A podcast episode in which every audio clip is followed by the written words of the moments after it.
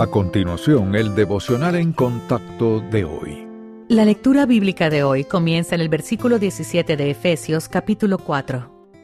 Esto pues digo y requiero en el Señor, que ya no andéis como los otros gentiles, que andan en la vanidad de su mente, teniendo el entendimiento entenebrecido, ajenos de la vida de Dios por la ignorancia que en ellos hay, por la dureza de su corazón los cuales, después que perdieron toda sensibilidad, se entregaron a la lascivia para cometer con avidez toda clase de impureza. Mas vosotros no habéis aprendido así a Cristo, si en verdad le habéis oído y habéis sido por él enseñados conforme a la verdad que está en Jesús. En cuanto a la pasada manera de vivir, despojaos del viejo hombre, que está viciado conforme a los deseos engañosos, y renovaos en el espíritu de vuestra mente, y vestíos del nuevo hombre, creado según Dios en la justicia y santidad de la verdad. Por lo cual, desechando la mentira, hablad verdad cada uno con su prójimo, porque somos miembros los unos de los otros. Airaos, pero no pequéis. No se ponga el sol sobre vuestro enojo, ni deis lugar al diablo.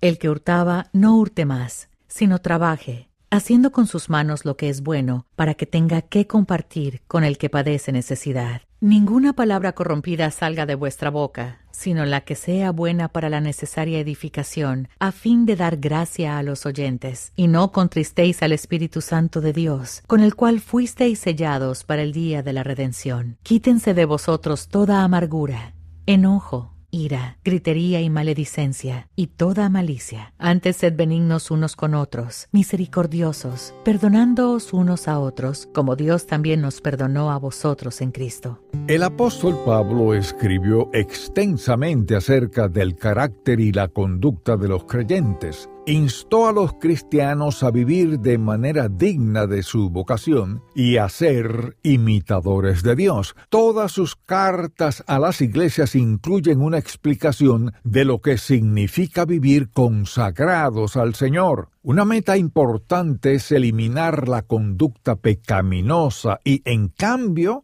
adoptar una manera de vivir que le agrade a Dios. Los actos de la carne ya no deben ser parte de nosotros. Ahora tenemos una nueva naturaleza y debemos comportarnos como corresponde. Entonces, veamos de nuevo el pasaje de Gálatas capítulo 5 que leímos hace un par de días. En los versículos 19 al 21, Pablo enumera comportamientos específicos que deben cesar y entre ellos están las hostilidades, contiendas, arrebatos de ira y disensiones. Estas acciones impías deben ser reemplazadas por el fruto del Espíritu. Si estamos llenos de amor, alegría, paz, paciencia, gentileza, bondad, fidelidad, humildad y dominio propio, no estaremos de mal genio. En vez de hablar sin pensar, lo haremos con la sabiduría de Cristo. Todos luchamos con alguna forma de comportamiento pecaminoso, pero no tenemos que continuar en él.